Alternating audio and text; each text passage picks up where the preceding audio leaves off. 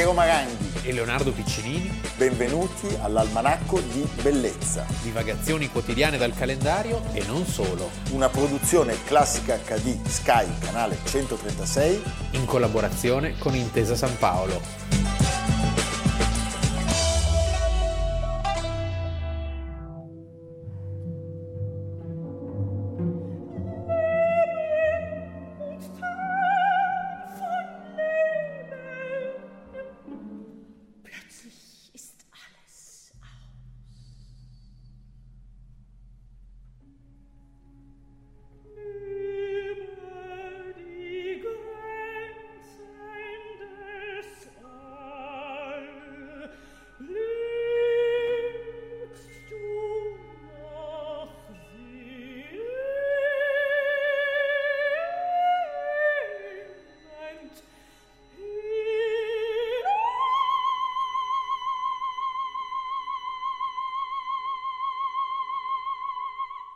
...15 agosto, almanacco di bellezza. È Ferragosto, Piero. Auguri. Le ferie d'Augusto. D'Augusto. Sì. E noi qua. Noi qui, con voi, per voi. Imperterriti. Mandateci dei, qualcosa. Dei limoni. Sì, delle, delle carote, delle mele, delle arance. Cos'è che si manda? La terra dei limoni. Ai carcerati come noi. Le arance. Noi parliamo di un carcere oggi. Mamma mia. È una E storia di, una pers- di un personaggio Ci rifaremo nella seconda parte dove ci sarà un protagonista della bellezza e del mistero. e del mistero, folgorato da De Chirico. Questo depone un po' a suo sfavore. Poverino. No, ma De Chirico era cattivo come la fame. Ma un la- grandissimo ma, ma l'arte parla, Sono eh, d'accordo, capisci? sono d'accordo. È universale. Chapeau, sì. chapeau. Va bene. Allora, nella notte tra il 14 e il 15 agosto del 1977, Herbert Kappler, e già questo nome ci lascia Sì, eh, Eh? abbastanza...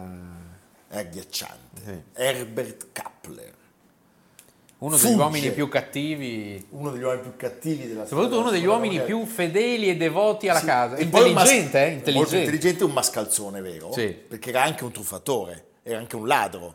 La storia dell'oro. Sì, però questo, cioè, erano tutti dei truffatori, perché Hitler non era un truffatore. Eh, qualcuno Continuava a dire Sì, che avrebbero hai vinto la guerra e poi si è Vabbè, sparato. Questa è un'altra storia, Eh, certo, questo. Andate, andate che stiamo per vincere la guerra. Cioè, poi si è Allora, sparato. lui era l'ex comandante della piazza di Roma durante la seconda guerra mondiale, quindi responsabile eh, tra, eh, gli, al- tra gli altri crimini delle fosse ardeatine. Sì, lui era un Obersturmbannführer, cioè era un tenente colonnello delle SS ed era un uomo di assoluta fiducia di Hitler. Di Hitler. Parallelo praticamente a Otto Scorzeni. Quello come- che aveva eh, liberato il duce dal Gran Sasso. la che aveva fatto anche tante altre cose, cioè erano questi uomini adatti a ogni impresa spericolata, cioè quando c'era da mandare qualcuno a compiere un'operazione rischiosa si sceglieva Kappler. Certo. Lui ha fatto arrestare Ciano, Fa arrestare Ciano, Ciano in qualche modo si consegna. sì, si fa arrestare. Si fa arrestare perché non capisce che avendo votato contro eh, suo, suo suocero al Gran Consiglio, il suo destino No, era era segnato. lì Allegro. Allegro arriva a Verona e Eh, sì. a Salò. Allora lui, Arresta, arresta Mafalda. Mafalda, Mafalda di Savoia, Mafalda di Savoia era la figlia di Vittorio Emanuele III cioè la figlia del re. ed era all'estero, era in Bulgaria e quando torna in Italia gli dicono guarda che se torni in Italia tuo padre è scappato e tu fai la fine eh, di, di quelli che sono stati... E lei se ne, se ne strafrega e va incontro al suo destino. Eh, il marito Filippo Dassia, che era nelle SS, verrà incarcerato e mentre lei finirà a Buchenwald, dove morirà per un'incursione aerea su Buchenwald, non la, non la curano praticamente e rimane lì in un tormento continuo e muore. Il marito verrà incarcerato e pensa finirà insieme ad altri importanti personaggi come ostaggio delle SS da un posto all'altro fino al lago di Braies. C'è un bellissimo libro di Mirella Serri su questa faccenda e poi lo libereranno. Quindi poi continuerà a vivere. Continuerà a vivere, sì, e lui era nelle SS, quindi non era uno così. Certo. eh, però a un certo punto tutti i nobili che facevano parte delle SS vengono liquidati in qualche modo dalle SS e preparò anche in qualche modo la fuga di Mussolini insieme a Scorzeni, Kappler. Quindi Era un protagonista di quella stagione spaventosa dell'ultimo periodo della seconda guerra mondiale, il periodo in cui l'Italia è in mano alla Germania. Sequestrò anche la riserva aurea della Banca d'Italia, 120 per, per tonne... trasferirla a Berlino. Per trasferire 120 tonnellate d'oro, la porta subito in questo posto straordinario, se vi capita di andare a vedere, a nord di Bressanone, fortezza c'è anche la fermata, anche l'uscita, Fortezza Franzenfest, il nome, il nome tedesco, insomma era uno che era adatto a questo. Era uno che agiva. Bisogna tenere presente che allora i tedeschi, e lo ricorderanno i romani che vissero quelle tremende giornate, furono veramente implacabili.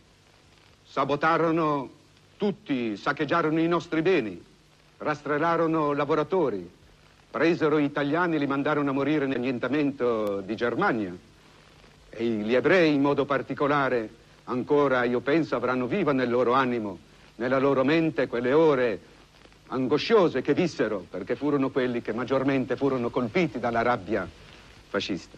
È chiaro che contro questo copante bestiale e disumano tutte le azioni da parte nostra nei suoi confronti erano lecite. Quindi noi, attraverso queste nostre formazioni militari, si assalivano autocarri tedeschi. La notte del, del, tra il 14 e il 15 agosto del 1977 lui riesce a fuggire dall'ospedale militare del Ceglio. Vicino al Colosseo. Vicino al Colosseo, il presidente del Consiglio è Giulio Andreotti, il ministro della Difesa, quindi il ministro responsabile diciamo, eh, è Arnaldo Forlani e c'è all'interno Vito Lattanzio, cioè nomi, uno è ancora tra noi perché Arnaldo Forlani, detto il coniglio Mannaro, from Pesaro, from Pesaro è ancora... È, ricordiamo, lui si, trovava, lui si trovava al Celio. È tutta una storia molto complicata, sì. perché gli avevano tolto l'ergastolo per motivi di salute per, tras- per ridargli però lo status di prigioniero militare e quindi sì. inibire la fuga perché un prigioniero militare non può scappare, cioè diciamo è, è un aggravante questa. Lui era stato incarcerato fin da subito, credo. Sì, dal 47 l'avevano beccato gli inglesi e poi l'avevano consegnato agli italiani e da allora aveva fatto questo esilio, diciamo, dorato in qualche modo, questa prigionia piena di mille così. Sì, cioè, faceva il bagno. Di mille privilegi nel carcere di Gaeta, di nella, Gaeta. Fortezza, nella gloriosa fortezza borbonica di Gaeta, quella in cui capitolò Franceschiello. Franceschiello aveva estorto anche 50 kg d'oro sì. alla comunità ebraica. Sì, il suo nome italiana. rimane cioè, legato a questo periodo, a questo fatto pazzesco del rapporto con la comunità ebraica il 26 settembre, quindi 18 giorni dopo l'armistizio, eh, sappiamo i tedeschi certo. invadono in tempo brevissimo, occupano tutta l'Italia, lui pone la comunità ebraica di Roma davanti a questo ricatto, consegnatemi 50 kg d'oro e, e io vi do la salvezza. Loro glieli tu consegnano, questo, ma... c'è una raccolta anche molto così, molto difficile, ma due settimane dopo vengono rastrellati in 1259, di questi 1259 1023 verranno deportati ad Auschwitz, solo 16 sopravviveranno, 15 uomini e una donna. Poi anche altre cose, il 17 aprile... Stiamo parlando di un mostro. Il 17 aprile del 44 ci sarà il famoso rastrellamento al quadraro, deportazione di mille uomini, solo la metà sopravviverà. sopravviverà. L'arroganza nazista è arrivata al punto di registrare nei documenti ufficiali che alcuni dei detenuti torturati erano stati uccisi personalmente da Kappler e dagli altri ufficiali del servizio di sicurezza, cioè dalle SS tedesche. Poi all'improvviso, come era fatto Kappler, che cambiava umore all'improvviso, a parte gli occhi, quegli occhi da pazzo che aveva sempre, quelli li conservava sempre con uno sguardo feroce sempre, all'improvviso cambiava eh, espressione, gli si gonfiava la, la, cicatrice qua in faccia, diventava tutta rossa e mi si rivoltò e mi disse se le indagini eh, risulteranno eh, positive sarete trattati come i peggiori dei delinquenti, ma me lo disse con una cattiveria eccezionale. Lui nel 76 si trova appunto nel carcere di Gaeta dove sta, sta scontando la sua pena per motivi gravi di salute viene trasferito all'ospedale militare del Ceglio. Era un malato terminale di tumore e eh, forse anche per le fortissime pressioni del governo di Bonn, Bonn perché la capitale non era Berlino in quel momento della Repubblica eh, diciamo democra- no, democratica, della Repubblica Federale, l'altra non era democratica per niente. Sul Reno. Sul Reno.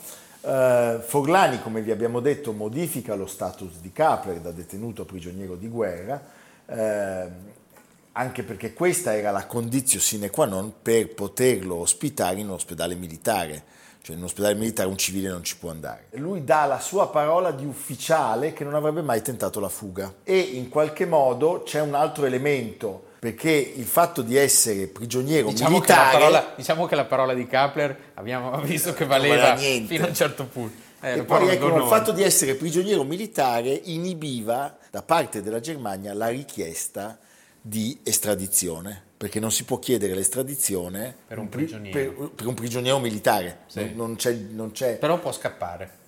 Però può scappare. Può tentare la Purtroppo quella notte la uh, seconda moglie Annalise, la robusta e nazistissima e antisemitissima moglie Annalise, lo carica su una Fiat 132 che era parcheggiata all'interno dell'ospedale senza che le forze dell'ordine poste alla sorveglianza eh, ostacolassero l'evasione. C'è tutto un alone di mistero. Sì, eh. perché poi questa storia ritorna... Chi ha aiutato? Chi ha aiutato e lui attraversa la frontiera austriaca senza intoppi. Allora, ci sono diverse versioni. I carabinieri di guardia, perché era affidata a loro la, la custodia del, del detenuto, parlano di una pesantissima valigia trasportata dalla moglie. La cosa mi sembra un po' improbabile. E chi era? Un contorsionista?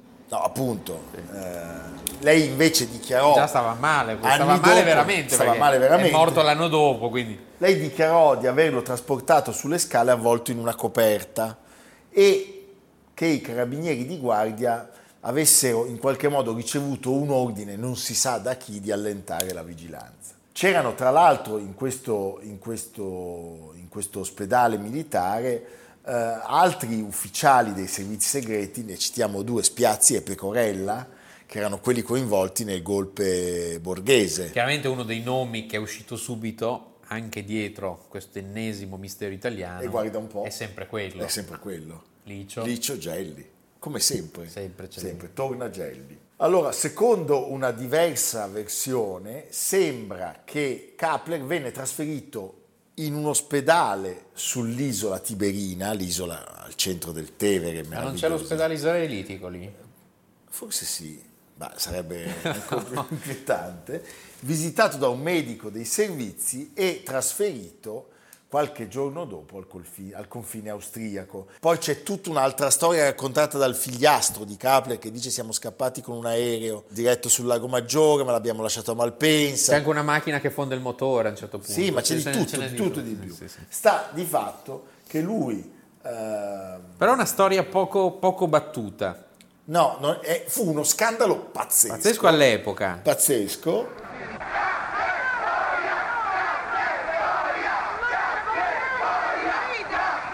Tra l'altro le richieste di estradizione dell'Italia vennero respinte dalla Germania in virtù dello status di prigioniero di guerra. Cioè è, tutto, è un gatto che si morde la coda anche da un punto di vista eh, giuridico. E la stampa tedesca, questo dobbiamo ricordarlo, rispose alle nostre richieste dicendo occupatevi voi dei, dei vostri fascisti.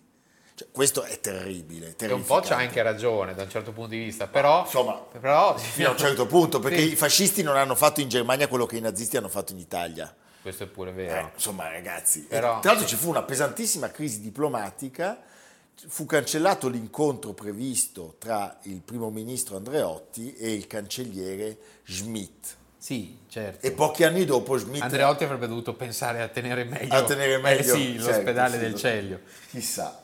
Però veramente fu un momento di grande crisi tra le due, tra le due nazioni e poi la diplomazia lentamente eh, riuscì a ricucire questo rapporto. In fondo è una, è una storiaccia questa, una storiaccia, è uno schiaffo nel dolore. Eh? È, una, è, proprio una, una, un'ulteriore ferita però, diciamo, inferta a tutte le vittime. Però, Poi diciamo, puoi dire stava morendo. A parziale consolazione del fatto che non si può tentare la sorte troppo e il peccato di Ubris viene punito, certo. l'anno dopo è morto. È schiattato, lo diciamo, ha tirato le cuore. Quindi alla fine... Vabbè, insomma. Io del 24 sapevo niente delle fosse ardeatine, nessuno, né Wolf né io. Lo sapeva solamente i militari e Kaplan. Sì, c'ero anch'io, ma non ho, non ho iniziato, non ho creato io quelle circostanze. Ho eseguito ed era durissimo. Kapler sarà l'unico a pagare con l'ergastolo. Kaplan era il poliziotto classico di tutti i secoli e così ha eseguito un ordine che poteva forse, forse rinviare, forse. Ci si dovrebbe almeno accontentare di ciò che realmente mi è stato affibbiato, scusi il mio italiano primitivo, e non voler ritenermi il, l'unico responsabile di quella tragedia delle fosse latine. Noi per chiudere con un, eh, con un antidoto a questo veleno guardiamo il Presidente della Repubblica Sandro Pertini gioire per la vittoria dell'Italia ai mondiali davanti a Helmut Schmidt, che peraltro posso dire una cosa, è stato un cancelliere straordinario, Straordinario, è un straordinario. uomo di una cultura Sì, pazzesca. sì, sì, dubbio. Io ricordo poco prima di morire, ci ha lasciato poco tempo fa, lui lasciava, occhiali, montato- suonava, suonava il clavicembalo. Io un'incisione della Deutsche Grammophon dei, quattro conce- dei concerti per quattro clavicembali, il quarto clavicembalo è lui. Capisci di cosa stiamo parlando? E lui faceva delle interviste sferzanti. Un po' dimenticato. Un po' eh. dimenticato perché la stella di Cole l'ha un po' offuscato. Però lui faceva delle interviste splendide in cui diceva alla Merkel che le mancava una certa umanità. Ah. Pensa, in realtà adesso noi teniamocela stretta la Merkel. Eh, ormai mi sa che siamo agli Staremo a vedere. Comunque, Pertini che gioisce, magra consolazione. A fra poco. Girea. Tardelli. Gol, gol. Tardelli, raddoppio. Tardelli. Uno splendido gol di Tardelli. Esultiamo con Pertini.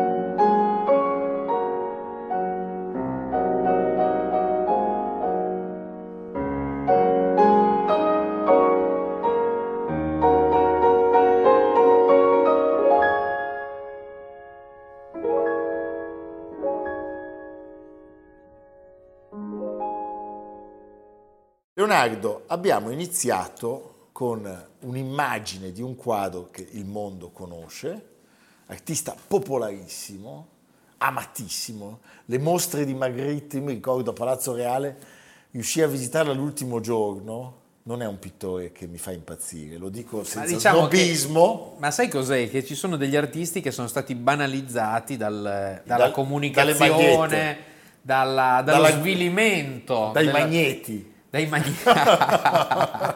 il magnete, è vero. Quan- ecco, Io ce li ho però sul Dovremmo frigo, fare tu un no. piccolo Io sì. librino sugli...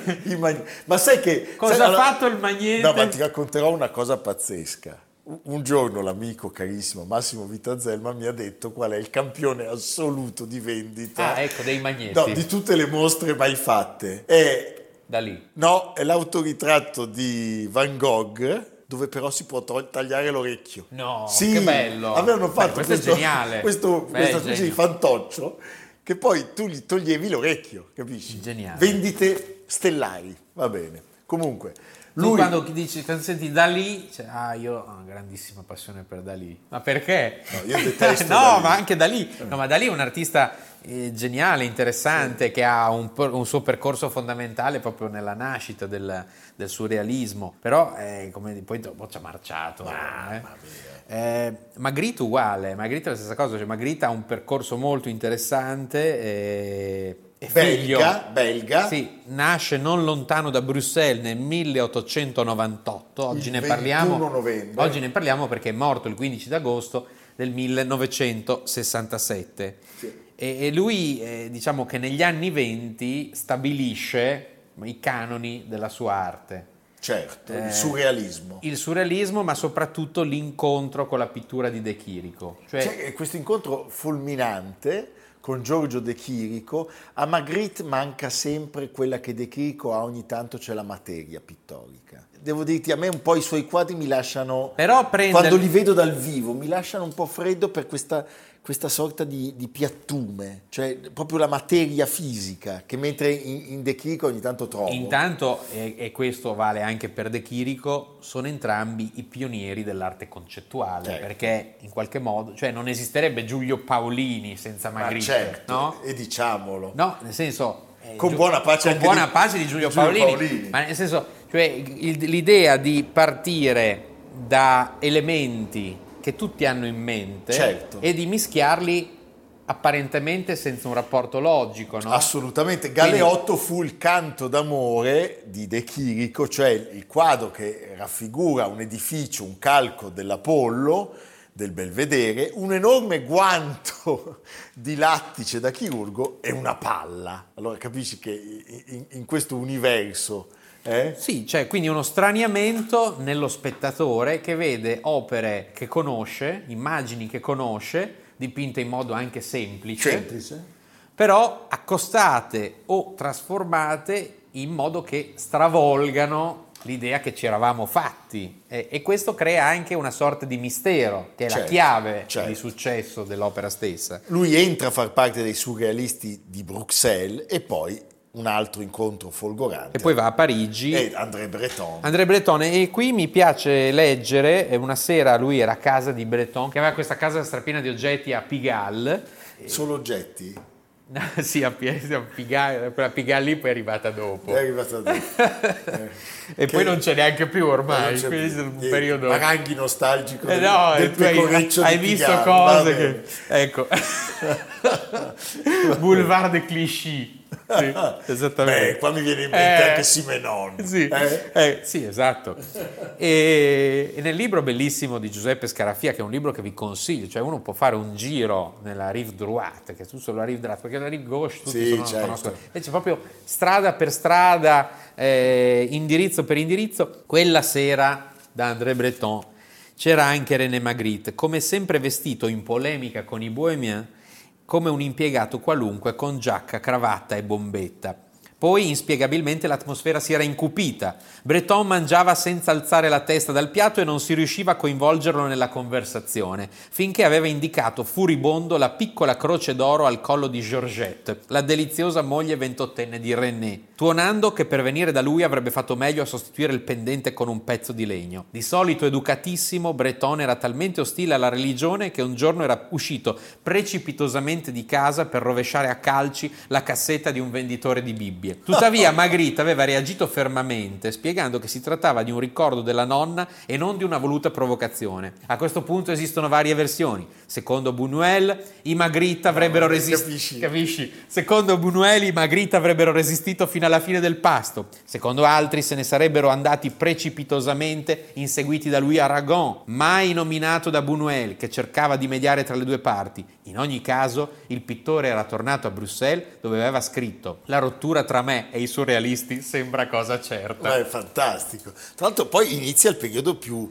più florido della sua carriera, perché lui a Bruxelles eh, si stabilisce e inizia eh, a, a produrre in, in maniera assai feconda le sue opere, quelle che poi oggi tra tele e disegni parliamo di circa 800, 800 opere, eh, sono eh, di fatto conosciutissime e apprezzatissime, amatissime in tutto, in tutto il mondo. Tra l'altro oggi la sua casa è un museo. È un museo a nord di Bruxelles. Allora lui diciamo che eh, conosce una straordinaria fama a partire dagli anni 60. Sì, Quindi dopo, ultimi- quando arriva la pop art. Esatto, sono gli ultimi anni della sua vita. eh, lui ha una straordinaria ehm, influenza sia sulla pop art, sia sull'arte concettuale e sulla pubblicità. Se si se ne pa un pip. Se si se ne pan pup, eh, che è del 1928 è all'ACMA. E tu se ci al- pensi è perfetta per quel mondo. Sì, o La condizione umana del 33, che è l'anno anche di uscita del libro di André Malraux con lo stesso titolo, e poi un'opera fantastica che è Il falso specchio del 1928 Sì, certo. al MoMA, con questo grande occhio che è lo stesso motivo, e qui è il legame anche con i surrealisti, del eh, più importante film surrealista, Le, Chant Andalou di Buñuel. Con, È l'occhio sì, di un bue? L'occhio di... sì, Credo, sì, speriamo. eh, ci taglio la rasoiata. E il MoMA è un museo veramente imprescindibile, per Imprescindibile. capire il meglio della pittura del Novecento. del Novecento. Un altro quadro che mi piace ricordare dal vago senso autobiografico è Gli amanti avvolti nel lenzuolo. Sembra che lui volesse ricordare il suicidio della madre che si era gettata in un fiume ed era stata ritrovata con la vestaglia avvolta sopra la testa. Quindi un episodio che aveva stravolto evidentemente la sua esistenza. Magritte oggi è un pittore forse abusato e in effetti ha ragione Leonardo quando poi si esagera, è come eine kleine Nachtmusik, che tu ti la senti e dici non- invece è un capolavoro. Beh, certo. Però si ascolta, cioè c'è, c'è Pa- dappertutto. Oppure pa pa pa pa pa pa pa. Beh, questo forse un po' meno. Questo qui, forse, questo qui forse non è un capolavoro. Mamma, je direi. Comunque io voglio parlare di un altro capolavoro musicale che ci ha fatto compagnia per tutta la prima parte della nostra estate, cioè l'Inno d'Italia. Oh. Perché noi abbiamo menato A Fendenti. Ferragosto, Eh? L'inno d'Italia. No, dappertutto, cioè con le Olimpiadi, la Sì. vittoria degli europei. E dico oggi a Ferragosto. Sì, fantastico. Ascoltate l'inno, io non sono Non tra quelli snob che lo vogliono cambiare. Ormai c'è, ce lo dobbiamo tenere. Ah, tu Certo, va a pens- va a la pensiero pensiero. è più bello e tutto quello che va. Beh, ma ormai povero Mameli poi ci è schiattato, scusa, È vero. nel 48 a Roma. Diamo a Mameli ciò che è di Va Mameli. bene, un ultimo contributo crois qu'une des démarches essentielles de votre art, c'est de défamiliariser ce qui est banal ou ce qui est familier. Oui, en effet, euh, je crois que il y a un sentiment familier de la poésie. Et ce sentiment familier de la poésie, ça serait ce que par facilité j'appellerais ce, le sentiment des touristes Oui. qui vont chercher très loin la poésie. Et la poésie qu'ils trouvent, ils la connaissent d'avance. Il s'agit d'une poésie familière, donnée par des choses très étrangères. Alors que le familier, lui, peut être l'occasion de découvrir la poésie qui n'est pas familière, la poésie inconnue. Leonardo, dove andiamo? Andiamo in un museo eh, che raccoglie opere anche di Magritte e a- di altri giganti del del Novecento, la collezione Peggy Guggenheim di Venezia. Ah, felicità assoluta. Felicità assoluta. Sì, un luogo meraviglioso, Meraviglioso. per tanti motivi, e per l'architettura, per la figura che ha animato quel luogo e per le collezioni che lei ha raccolto. Senza inibizioni, aprite quella vetrata e uscite sulle scale che danno sul Canal Grande. Si può. Sì. Non vi arrestano. Sì. È un posto meraviglioso. Cavallo di Marino Marini. No, ma, cosa, ma di che cosa stiamo parlando? Col fallo girevole. Sì. Sì, perché si poteva smontare quando passava il patriarca. Eh sì, non doveva vedere il pisellone del cavallo, hai capito? Erano geniali anche in questo. No, beh, la, collezione Guggenheim, Sì, e felicità. nella collezione, tra le opere di Magritte, un'opera che quest'anno avrebbe 90 anni, a voce dell'aria, ci sono questi 1931 con questi enormi sonagli che volano. È un'immagine, sembra un'immagine di, di, di, di- sì, una- 2000 di astronavi.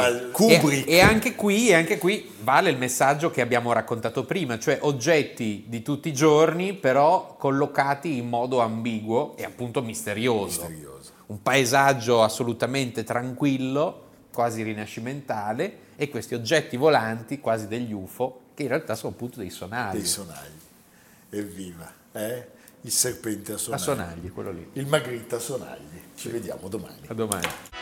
Almanacco di bellezza a cura di Piero Maranghi e Leonardo Piccini. Con Lucia Simioni, Samantha Chiodini, Silvia Corbetta, Jacopo Ghilardotti, Paolo Faroni, Stefano Puppini. Realizzato da Amerigo Daveri, Domenico Catano, Luigi Consolandi, Simone Manganello, Valentino Puppini. Una produzione classica HD, Sky Canale 136, in collaborazione con Intesa San Paolo.